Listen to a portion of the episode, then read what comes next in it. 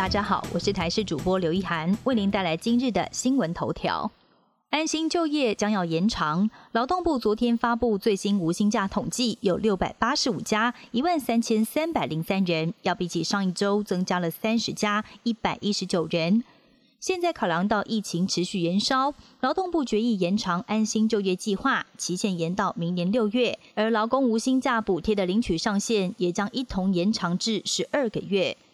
新版数位身份证明年就要换发了，但是还没上路，民众就先提告，因为新版数位身份证里头揭露太多隐私，先前就遭到资安跟法界学者专家连署反对。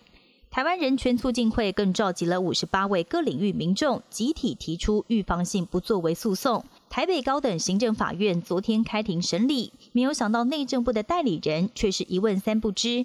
法官要求下次开庭前，必须要提出新式身份证应该记载的资料，以示重疑。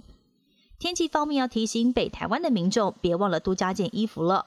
中央气象局指出，今天东北风增强，新竹以北跟东北部地区会下短暂雨，而北台湾一整天湿湿凉凉。今天晚上到明天清晨的低温还会下滑到十九度。另外，第二十号台风闪电今明两天在原地打转，礼拜四是它会不会影响台湾的关键时期。要是到时候比较靠近台湾，不排除会发布海上台风警报。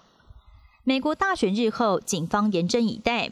美国大选选情紧绷。今日美国报民调指出，有四分之三的选民担心选举日过后可能会出现暴力，因为双方阵营支持者都以猜忌的眼光打量彼此。有部分人更觉得，选举结果要是被偷走，那么自己就应该要挺身而出。华府警方现在已经下令取消收假，准备震爆物资，以备不时之需。德州州长也下令国民兵待命。爱琴海规模七点零强震，到目前为止累计死亡人数达到九十四人，还有近千人受伤。受灾最惨重的土耳其西部伊兹米尔市传来好消息。救难人员二号在瓦砾堆当中发现一名三岁女童，经过抢救，女童终于安全脱困。当时女童被埋在瓦砾堆长达六十五个小时，目前正在住院观察。而女童的两名姐姐跟哥哥还有母亲，上个星期六先被获救，但是其中一名孩子后来伤重死亡。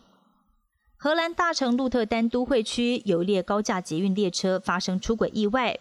当时一节车厢直接冲出轨道末端，还刚好被前方的一座高约七公尺的金鱼尾巴雕像牢牢接住。当时车上没有其他乘客，唯一的驾驶幸运毫发无伤。但是因为景象非常罕见，事故现场也陆续吸引了不少民众前来拍照。本节新闻由台视新闻制作，感谢您的收听。更多内容请锁定台视各界新闻与台视新闻 YouTube 频道。